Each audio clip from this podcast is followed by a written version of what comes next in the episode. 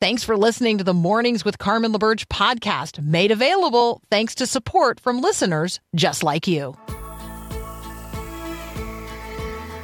Inspiring you to bring God back into the conversation of the day. This is Mornings with Carmen LaBerge on Faith Radio.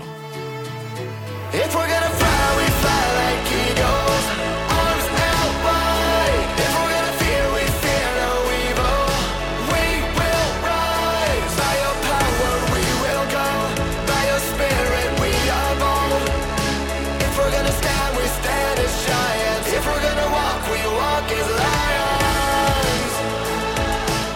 Good morning. Good morning. It's hour two of Mornings with Carmen here on the Faith Radio Network. How has the Lord already blessed you today? How has the Lord already blessed you today? All right, you could um, you could just you know spend the rest of the day counting the ways in which the Lord has already blessed you. Every spiritual blessing in Christ is yours today. You are blessed. How great is that? Um, I hope that you are interested in intentionally walking in the way of the Lord today, because that is also um, a, a, way to put yourself in a place, um, in a posture where you will experience the blessing of God. Mm-hmm. All right. So um, the Psalms are a wonderful, rich resource. Um, a lot of you have shared with me that moving through the Psalms with on a regular rhythm is a part of your everyday spiritual practice. Um, and so as we were entering into this new year, a couple of you said, Hey, you know, one of the things that I do is I, um, I read intentionally a psalm every single day. Um, and um, in addition to the other passages of scripture that I'm spending time in. And so I thought, all right, well, let's, let's do that. Let's, um, let's, let's do some of that. So Psalm one today. Let's spend a few minutes here in Psalm one. Blessed is the one who does not walk in step with the wicked, or stand in the way that sinners take, or sit in the company of mockers, but whose delight is in the law of the Lord, and who meditates on God's law day and night. That person is like a tree planted by streams of water, which yields its fruit in season, and whose leaf does not wither. Whatever they do prospers. Not so the wicked. They're like chaff and the wind blows them away. Therefore, the wicked will not stand in the judgment, nor sinners in the assembly of the righteous. For the Lord watches over the way of the righteous, but the way of the wicked leads to destruction. So you have to think that um, when God is, you know, organizing His Word, what He leads off with in terms of the Psalter, in terms of the Psalms, in terms of the hymn book of the Second Temple period, you know, there's an intentionality to this. So Psalm 1 is here on purpose and for a purpose. So Psalm 1 really does set the tone. There is a distinction made in Psalm 1 among people. There's a dividing line. There are two groups of people, two kinds of people um, described in Psalm 1. What are those two groups of people? Well, the one group is described as blessed, also described as um, righteous, um, prosperous. The other group described um, in various ways as wicked or sinners or mockers, chaff. Yeah, none of these. None of these do we want to be, right? So there is a distinction among people those who are blessed and those who are wicked, sinners, mockers, unrighteous. The blessed are characterized in one particular way they delight in the law of the Lord. They meditate on God's word. So, what do you delight in? What do you delight in? Does the word of God delight you? Are you drawn to the word of God, not out of obligation, but out of genuine desire? Is it the desire of your heart to meet with God over his word, in his word? Which, of course, leads to the question that we ask every single day where in the word are you today? Psalm 1 describes how the life of the blessed person is distinct from the life of the wicked person. Um, and one of the things that is described in terms of the blessing that those who walk in the way of the Lord, um, who stand in the company of God, not in the company of sinners. Um, one of the ways that that blessing is described is this the Lord's watch care is over the way of the righteous. That, that should lead us to think about the blessing that is described in the Old Testament the Lord bless you and keep you. The Lord make his face to shine upon you and be gracious unto you. The Lord lift up his countenance upon you and give you peace. That's the Lord's watch care. That's what the blessed described in Psalm 1. That's the reality they live in. Verse 6 The Lord watches over the way of the righteous. The Lord blesses and keeps them. The Lord makes his face to shine upon them and is gracious to them. The Lord lifts up his countenance upon them. The Lord grants them peace. That's what it means to live a flourishing life of blessing under the watch care of God. Verse 3 is the centerpiece of Psalm uh, 1. The blessed or the righteous person delights in God's word, meditates on it, is like a tree, is like a tree planted by streams of water, which yield its fruit in season and whose leaf does not wither. Whatever they do prospers. Now, this is not the prosperity gospel. This is God's good design for human flourishing. This is how we thrive as the people of God. This is the formula for how to live a blessed, abundant, fruitful, righteous life that's pleasing to God. The genuinely good life. I mean, I want that, and you can have it.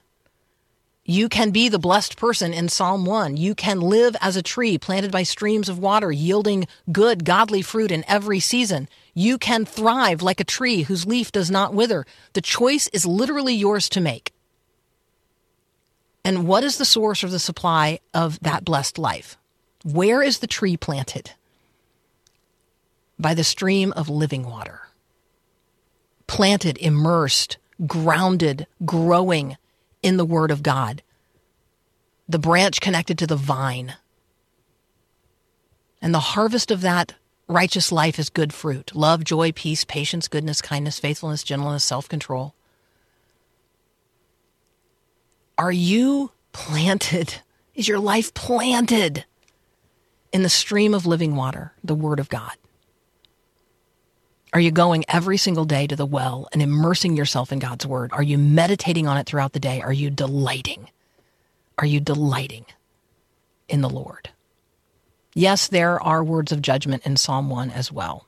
And those too are worthy of pondering. But today, let's focus on what it looks like and what it means to be blessed. Our friend Bill English is going to join us next. We're going to talk about the new opportunities that you and I have in this new year to influence people in the places where we work. What would it look like to live out the ethics that do not currently pervade our workplace? What does it look like to walk our faith into our places of work? That's up next here on Mornings with Carmen.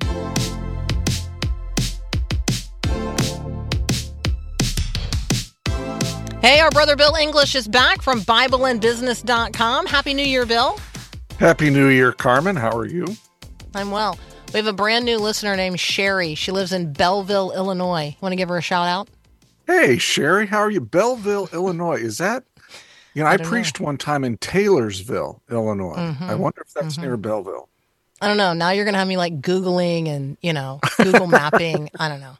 Well, I got to give you We're- something to do today, right? That's right. So, um, thank you to Sherry's sister in law who invited her uh, to listen. There you go. That is very cool. We love that. Um, Bill, it is a new year. Every single It one of is. us has new opportunities as a as a believer in Jesus to influence um, the places where we work. We can we can either live out biblical kingdom ethics in the places where we work, or you know, we could live out worldly worldly ways. Talk with us about um, this. I think most fundamental issue of you know how do we express our Christian values um, in the places where we work. Well, I think in our culture today, most people like to leave politics and religion out of the workplace. I think if you're to talk to the average uh, employee, and frankly, the average employer, uh, the vast majority would say, let's not do politics, let's not do religion in the workplace. We're here to do a job, let's just do the job. That's my read on our current culture. So I think I think first of all, as Christians, we need to remember that we're there to do a job. It's what we're hired to do. The employer owns our time and our work product, and we need to honor that first uh, you will then over time, I think, earn respect and and your witness will be enhanced uh, as you consistently put out a high quality of work and you consistently build high quality relationships. So it, this is not something where you're going to go in on day one and start sharing the gospel with other people. I think you know, I just interviewed a new employee yesterday who just came on with us yesterday, first day. If that person was already going around sharing her faith, maybe maybe she's a Jehovah's Witness and she's going around sharing her faith, um, she wouldn't have lasted it to the end of the day. So uh, there's a sense in which you have to know why you're at work.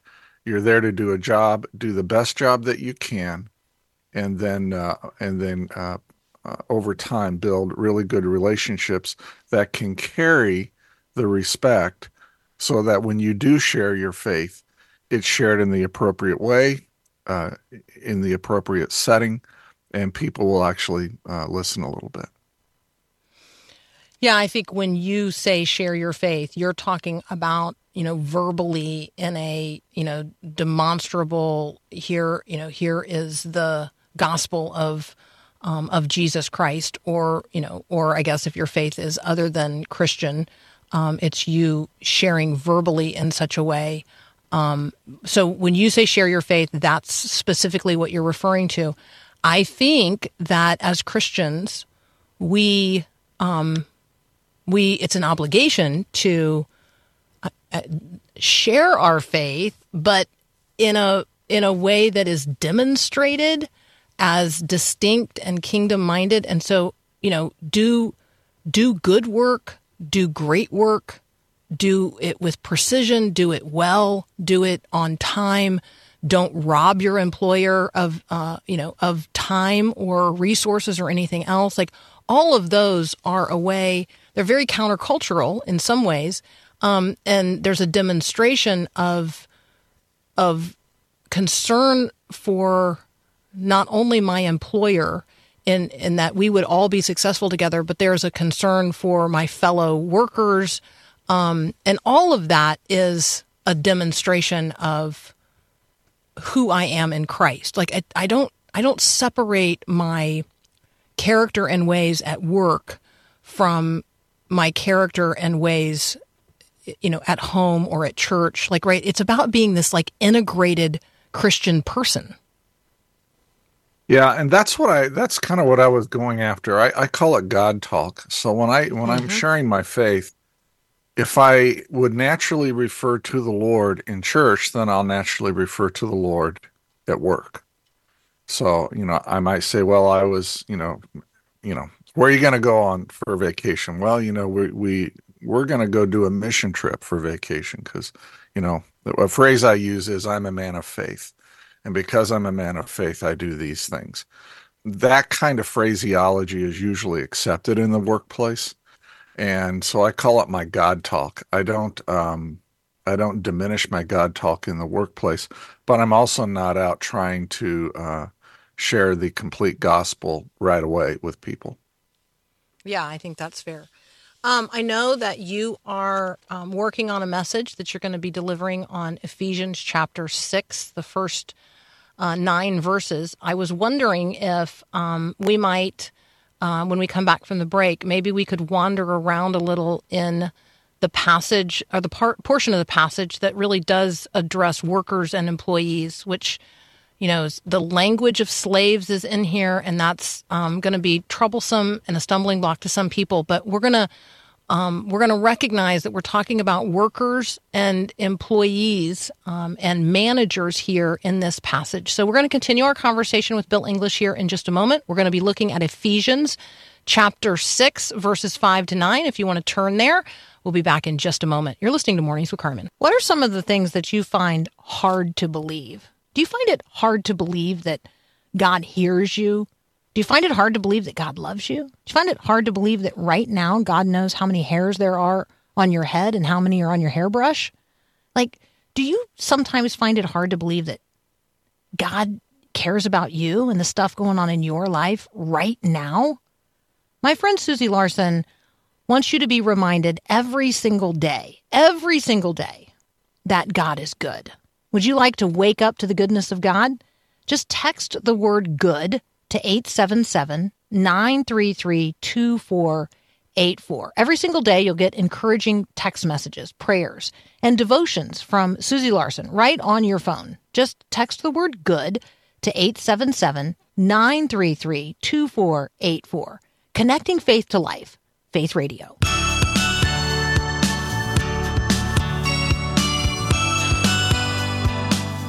Bill English is here with us from BibleandBusiness.com. Bill, um, what does Ephesians 6, verses 5 to 9 say? And then how does that help us um, walk our faith out into the places where we work? Yeah, so I'll just read uh, verse 5 first. Bond servants, obey. I'm in the ESV, by the way. Uh, obey your earthly masters with fear and trembling, with a sincere heart as you would Christ not by the way of eye service as people pleasers, but as bondservants of Christ, doing the will of God from the heart. So, a couple things there. First of all, we serve our employers with uh, what what Paul says, fear and trembling. Most scholars look at that as just a, a euphemism for respect, and we do it with a sincere heart.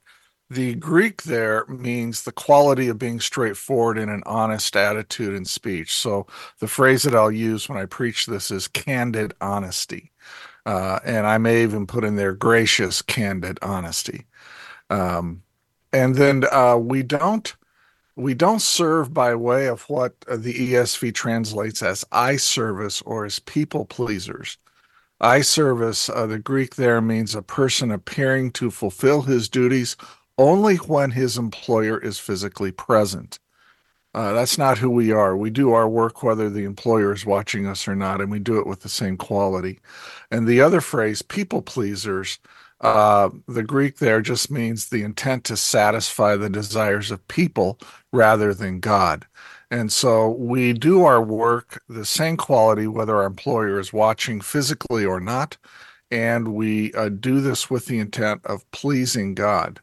So we obey our employers with the intent of pleasing the Lord first and then pleasing our earthly employers secondly, because we know that God is going to give us a reward in heaven, even if our uh, employers on earth uh, don't reward us.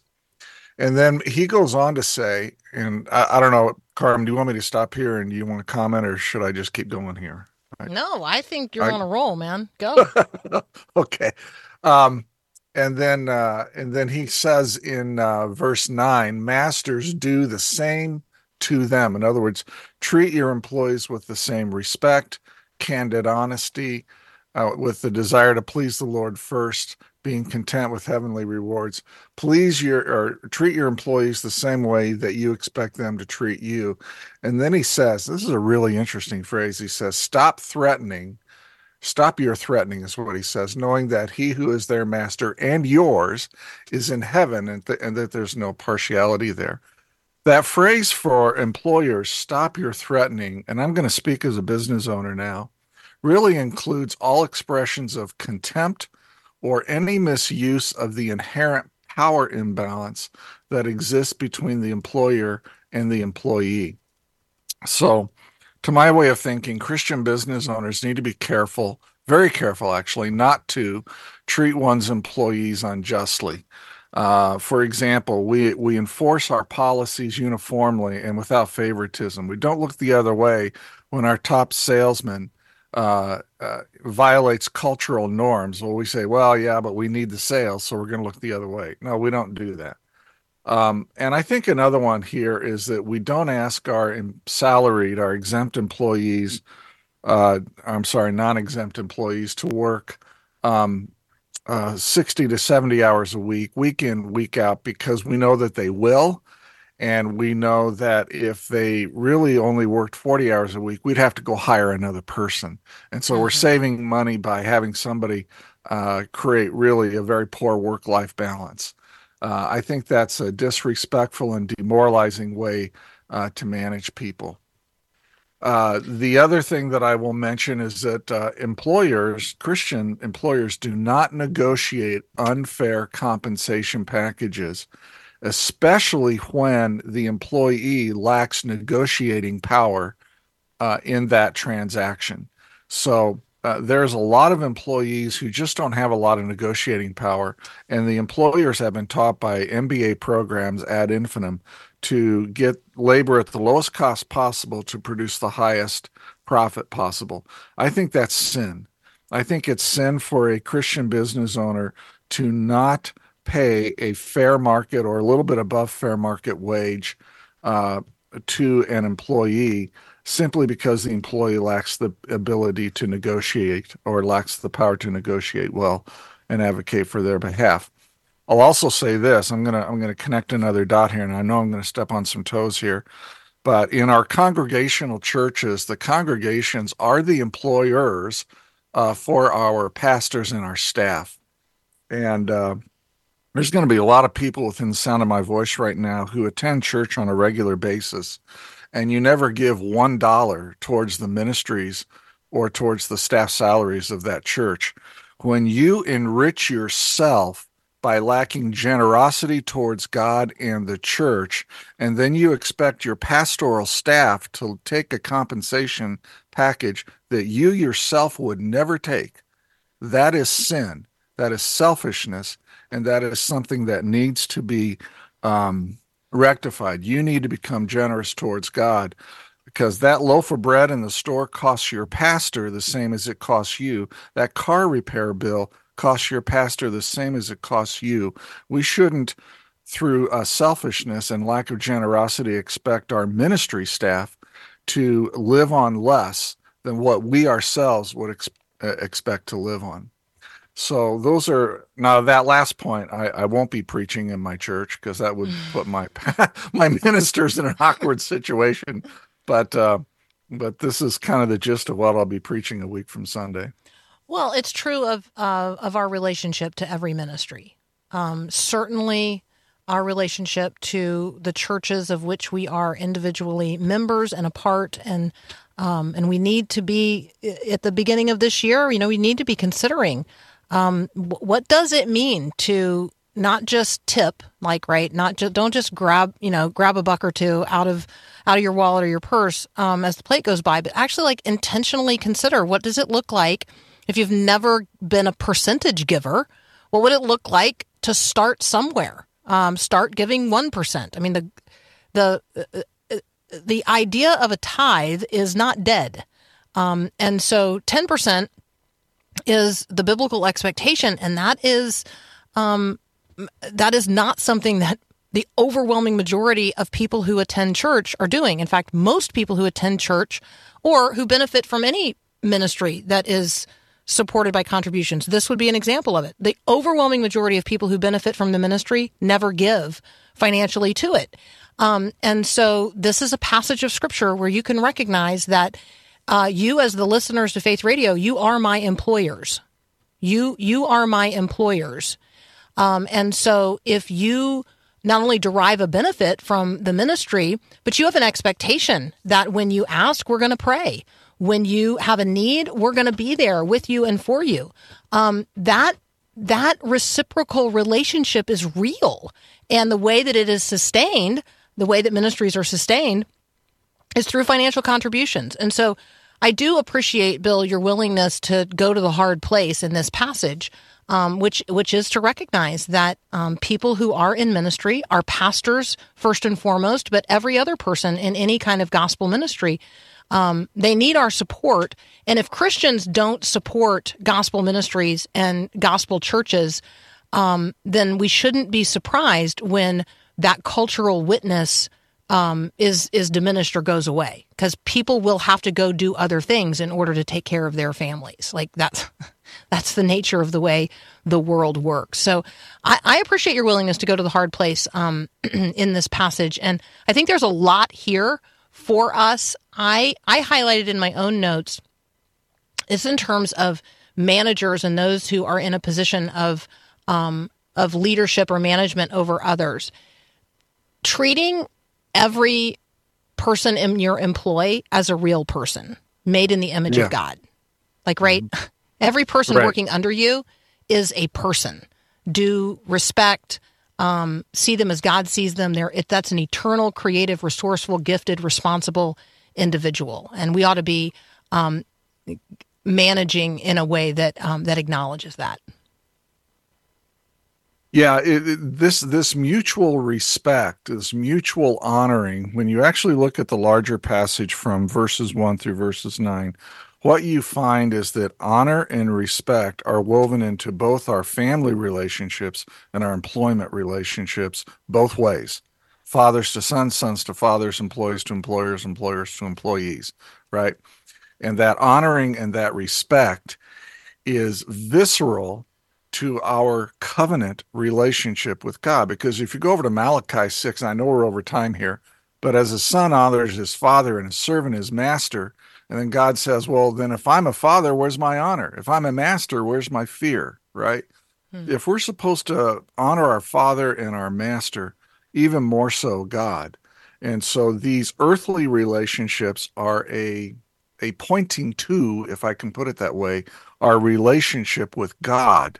And that relationship with God, if if if if you dishonor your parents or you disrespect your uh, employer, chances are very good that you are dishonoring and disrespecting God too, and you need to get on your knees and confess your sin. On that happy note, um, no, on that honest, Sorry. on that honest New Year's note. Um, thank you, Bill. As always, uh, that's Bill English. You can find him at BibleandBusiness.com and uh, and preaching on January 14th. Where? Uh, at the Maple Grove Evangelical Free Church, it's called the Grove, uh, right. creatively named the Grove in love it. Maple Grove, Minnesota. Awesome. All right, you can catch Bill there uh, on live and in person on January the 14th, expounding further on Ephesians chapter six.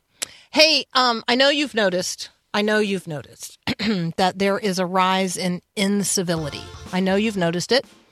Um, I know you've noticed a coarsening of language. I know that you've noticed a mistreatment of individuals. I know that you've noticed a breakdown in our shared sense of how people should be treated. Um, our social fabric is fraying. Uh, that is not um, a secret to anyone. So, how do we recover the soul of civility? How do we turn the tide? How do we become the agents of social grace more than just good manners? What principles can we actively employ to meaningfully heal our society? Alexandra Hudson joins us next.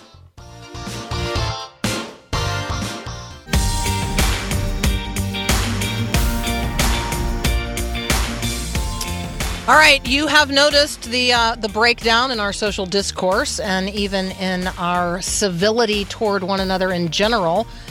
Alexandra Hudson, Lexi, uh, is here to talk about her new book, The Soul of Civility Timeless Principles to Heal Society and Ourselves. But I don't want you to think about this um, so much as a book, although it is. I want you to think about this as like a game plan for restoring um, who we are as a civil society. Lexi, welcome to Mornings with Carmen. Carmen, it's I'm thrilled to be with you. Thanks for having me. I'm going to start with um, sort of like what sparked this. What uh, what sparked this interest in civility or maybe incivility? Um, a lot of people got up this morning thinking about a wide range of things. So um, let's get them thinking about this. What's the difference between politeness and genuine civility? I was raised in a home that was very attentive to manners and social norms. My my mother's called Judy, the manners lady. So I've come to my interest in this topic honestly. Um, but I always grew up questioning proprieties and expectations. And I, why do we do things the way we do them? And it, and just because is it just because somewhere, sometime, um, someone, some self-appointed authority decided that we should? And if so, is that the best reason to keep doing it? So I was hungered for this this why behind our our social expectations. But I generally followed them because my mother said that they would lead to success and work and life and, and school. And she was right until I found myself in federal government. And there, I had my, I was in this environment of anti-human flourishing all of a sudden. It was a very divided time in Washington D.C., 2017 to 2018, and I, I, saw these two extremes. On one hand, there were people who were polished and poised and polite, and on the other hand, they were uh, there was this contingent that were um, ruthless and cruel. They had sharp elbows, and and I, at first I thought this this first contingent, the polite contingent, I thought they were my people, but I realized that they these were this was actually a contingent that weaponized politeness and propriety and etiquette to to disarm and undermine others that they've perceived as threats or people who, who are in their way. And, and so that clarified for me this, this essential distinction between civility and politeness, that, that um, politeness is manners, it's etiquette, it's external, it's, um, it's technique, where civility is internal. It's a disposition of the heart. It's a way of seeing others as our moral equals with dignity and worth, worthy of a bare minimum of respect just by virtue of our shared moral status as members of the human community. And that sometimes actually respecting others requires being impolite, breaking the rules of propriety, engaging in robust debate. Because again, I saw firsthand people who were polite and yet ruthless and cruel. So it's not about what we do, it's about the motivation, it's about why we're doing it and, and how we're actually choosing to respect others. Um, I think it was out of uh, it was out of politeness. It was out of um, etiquette that um, the priest and um, and Levite passed by the broken person on the side of the road, and it was out of civility that the Samaritan stopped. That's a great that's a great example, and I, I use the example of Christ in my in my chapter on integrity. I explore integrity and character in my chapter uh, three, and I use the example of Judas Iscariot who used the polite norm of the day to go up and kiss Christ in the Garden mm-hmm. of Gethsemane before he betrayed him. Whereas Christ, he was um, he was eager to, dis, uh, to to dispel politeness and tell hard truths be out of respect. Like he loved the Pharisees, he loved the Sadducees, he loved the sinners that he called out. And and that was a way of of not coddling them in their sin, but saying, I love you enough enough to tell you this robust truth that may offend you, that may make you upset, but that was the loving, the respectful thing to do. There's like a whole section in my in my book on why Christ is a model for us in in in why civility matters more than politeness. This is a um, super dupery Christian book, and I love that. Um, and we can talk about it that way on Christian radio. Um, and I I deeply appreciate the time that you spend exploring passages of scripture, how they have been co opted in our political discourse, and how many of us have come to think of um, verses of the Bible or um, or themes from scripture, even big parts of the narrative, uh, and we have in our imagine in our like civil imagination, we now think of those as American. We no longer actually even understand where they come from or what they mean in context. Can you give us a, a, an example or two of that? Because that was fascinating. Can you say more about what you mean? Well, I'm thinking like uh, a, a, city on a hill. Mm-hmm. I'm just, I, you know, I'm just thinking about like we we imagine that that means what Reagan said it meant, and in in reality, like it it means something very specific in Scripture. Um, and I'm not saying that it can't be applied to a people or a place today. Um, but for us to have like completely lost the fact that it even comes from the Bible and has a biblical meaning, like I think that's a part of the breakdown when Christians engage in um, in the conversations of the day, and we imagine that we know what something means from the Bible because we because our political commentators have given us an image of that that is really not drawn from scripture. I don't know. I Am I think you've wandering around too much in that? No, no, no. I think you've identified a really essential problem of our day, both um, in, in, in, in Christian communities, evangelical communities, but also in American society more broadly, is that we're not um, grounded in the wisdom of history, the, the, the wisdom of, of tradition, the wisdom of the past. And my book explores the most important question of our day. How do we flourish across deep difference? And this is um, the defining question of our moment of, of, of democracy, in fact, of the classical liberal project that America was founded on, but is actually also the defining human question as well. Because as long as we've been around as, as a species, we have been um, defined by two competing forces love of others, like we're doggedly social as a species. God, God said it, it is not good for man to be alone. And it's always been thus. We've always come together in, in community and relationship and friendship. And yet, morally and biologically, we're fallen. We're defined by self love. And those two facets of who we are are intention the love of others and love of self. And that is why this is a timeless problem. It's, it's an essential qu- question and problem now. Uh, and, and we feel that.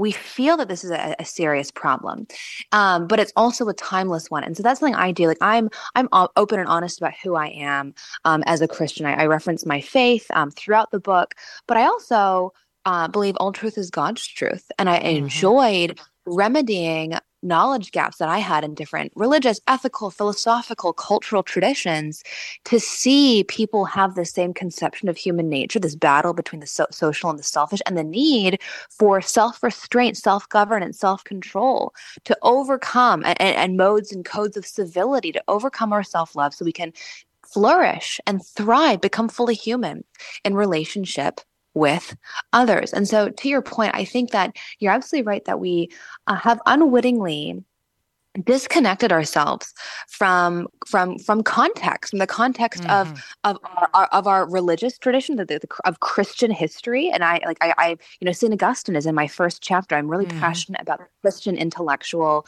tradition that we have this rich and vibrant tradition to draw from that we don't draw from we don't sufficiently draw from but also the broader human narrative of the human experience and so this really is an intellectual history of social norms of this concept of of civility. And, in fact it was just reviewed yesterday and, it, and it's getting it's getting wide um accolades and and and um and and, and secular um attention like it was reviewed in the in the Los Angeles Review of Books um yesterday by a socialist who had who found some good things to say about it you know a secular socialist and I and I love that I love that people from all walks of life are coming to this and finding something that they agree with uh, of course, I don't. I, you know, I hope no one agrees with absolutely everything. Maybe you do. Maybe you agree with everything, Carmen. But I'd love to hear what you didn't agree. with.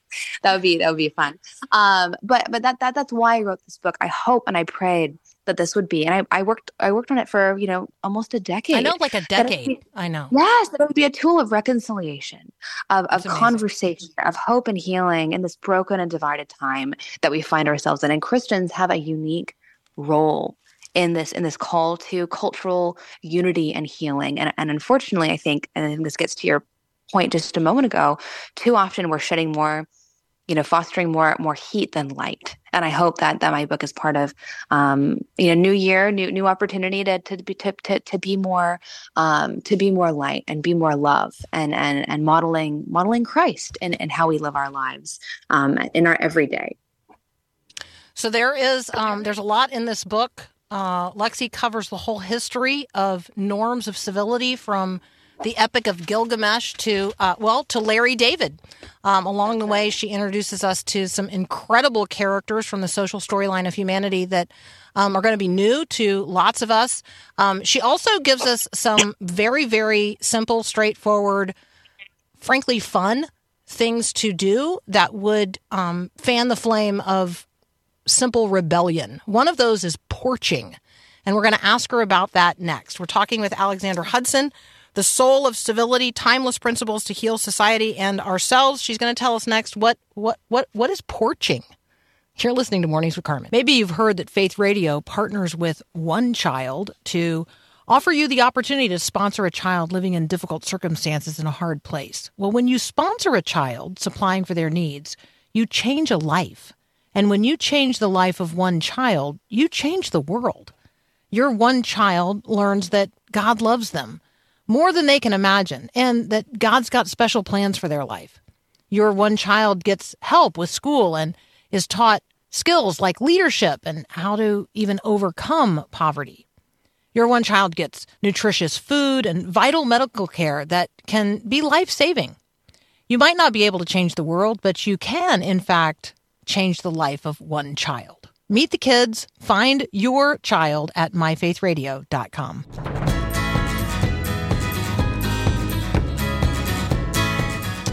Alexandra Hudson is here. Her book is The Soul of Civility Timeless Principles to Heal Society and Ourselves. This is um, more than politeness, this is more than manners, although.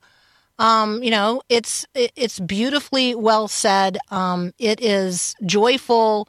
It's honest. It's robust. It's it's just sweeping historical perspective as well. Um, so I want you to tell us in a moment about Erasmus of Rotterdam, but I want to ask first about porching. What what what is porching? So porching is uh, a, a practical way to show hospitality, which is a high and noble expression of civility that I explore in my book as a cultural metaphor for how we can each be part of the solution of healing our, our, our broken and divided world right now from right where we are. So I um, mentioned that I lived in a very lived through uh, a very divided time in government in Washington D.C. and I experienced the divisions that we see every day play out on national television and on social media. I saw that viscerally, experienced that personally. And I came home from work one day and said to my husband, I am done with government. I'm done with DC let's move to Indiana. and my husband is from Indiana originally. We had talked about one day moving back to the Midwest. I, I, I'm from the West Coast. I was born in LA, raised in Vancouver, Canada. But we talked about moving um, to the Midwest to be closer to his family. And my husband said to me, okay, done. No take backs. And a few months later, we had moved to, made our transition that, to, to Indiana. That was about five years ago, five, six years ago now. And one of my first friends here in Indiana, her name was Joanna Taft. She came up to work uh, up to me after church one afternoon and said, Hi, I'm Joanna. Would you like to porch with us sometime? And I had never heard the word porch used as a verb before, but I was curious and we didn't know many people yet in Indianapolis where we live. So we went to her home that afternoon. And what I saw was Joanna staging this social, cultural, rebellion against our divided and atomized, fractured status quo. She was creating on her front porch an oasis uh, from the division. It, it was it was a, a selection of people across race, across class, across geography, even across politics to to just inhabit a shared space on her front porch and to be seen and known and loved just by virtue of who they were as a human being and that is radical. It sounds so simple, but it was radical. I, you know, part of the argument of my book is that this is not a new problem. It's a timeless human problem. And yet, one difference today is that it's incredibly easy to go through life physically and virtually and not encounter people that we don't want to encounter. Physically, we know that's true online in these echo chambers that we live in virtually, but physically, you know, we go from home to our cars to the office and back again and we and we have our groceries delivered. We have netflix at home. We don't really have to encounter people that we don't want to encounter. It's just increasingly easy to do that if we leave our home at all. So many of us are working remotely right now. And so um, that, and that's what's so radical about what was happening on on, on Joanna's front porch, um, and that she recognized that she cannot change the world. She can't single handedly, you know, flip a switch and and heal our divisions and make our public leaders um, start doing life better together across difference and, and reform the, the, the perverse incentives in our in our media culture right now that that reward the incendiary and the inflammatory. But she could change herself. And that in changing herself and making her community better her family stronger that she might be able to change the world.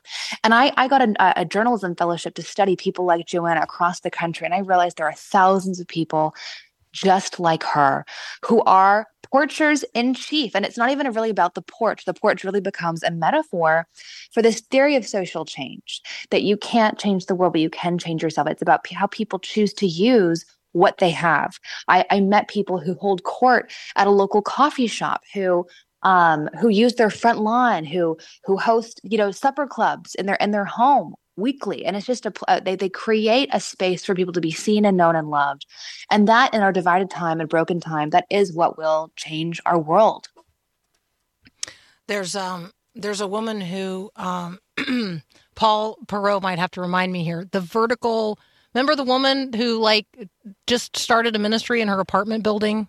Vertical something. Yeah, and vertic- then vertical Yeah. community or something like that. Yeah. Yeah, that one's really cool. And then uh, the turquoise table, Kristin Schell. The gospel comes with a house key, Rosaria Butterfield.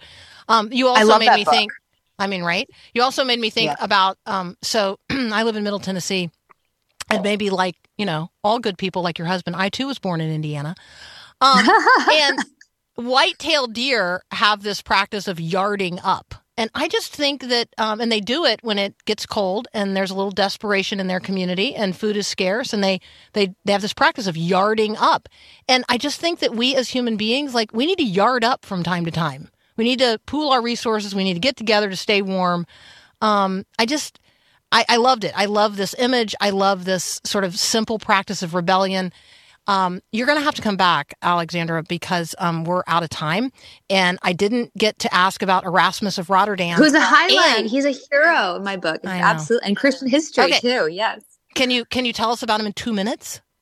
Yes, I can. Challenge Go. accepted, Carmen. Okay, so Erasmus of Rotterdam is this unsung hero in, in Christian history, but also intellectual history more broadly as well. He's kind of forgotten. He he kind of um, sowed the seeds of the Protestant Reformation. That that it's, it's said that Luther uh, laid the egg. Sorry, that that Erasmus laid the egg that Luther hatched. He was critical of the Catholic Church, but never left the Catholic Church. Um, so he's not claimed. He didn't start his own church like Luther, so Protestants don't know of him or claim him. And he was critical of the Catholic Church, so so Catholics don't really claim him either. And he's this brilliant unsung hero of civility and moderation and temperance and, and grace and joy that I revive in my book.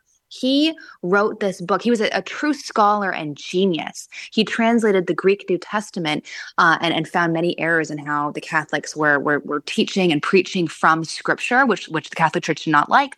Um, but he sought fit to write a book on manners for for young boys. He wrote it for a young prince that he was um, that he was familiar with, a friend of his, and it was an immediate bestseller uh, across Europe. And it, it, it, it was not out of print for like three centuries. This is like wild bestseller, and it's the only etiquette book I know of that um, organizes etiquette tips by body part. There's a chapter on the eyes, a chapter on the nose, a chapter on, on the mouth. Two lovely lines from his book that I'll, I'll I'll leave us with. One, he has this great line about washing your hands before dinner. So he was presciently sanitary. Okay, this is before germ theory, but he says just as you wash your hands before dinner, so you should cleanse your mind of any you know pollution from the day and don't con- just so you don't want to contaminate dinner you know physically for for the people that you're sharing a meal with you don't want to contaminate them with you know with thoughts like your baggage from the day so like you know purify your thoughts before you sit down with others. I love that image. And then his final uh, maxim for etiquette uh, is really kind of the, the hallmark of, of true civility i think. He says and this is how he ends his book he says readily forgive the faults of others and avoid falling short yourself. And I love that because it's such an inverse to what is so easy for us to do today, but also in general in society, which is to blame others and to exonerate ourselves. And so Erasmus, for so many reasons, is this this, this unsung hero of, of, of civility and, and moderation and temperance and and love of life that I think we should revive today. And he has so much to say about um, about how to just sow seeds of peace and, and love and, in, in culture during a, ve- a very divided time. So pick That's up the so book good. and, and read the chapter on Erasmus. Yeah, Will you come back? I'd love to. Thanks for All having me. right. The Carmen. soul of civility, Alexandra Hudson, and she'll be back. You've been listening to Mornings with Carmen. Have a great day and God bless. Thanks for listening to Mornings with Carmen LaBerge. Podcasts like this are available because of your support. If it's important to you to hear things that encourage your faith, click the link in the show notes to give now. And thanks.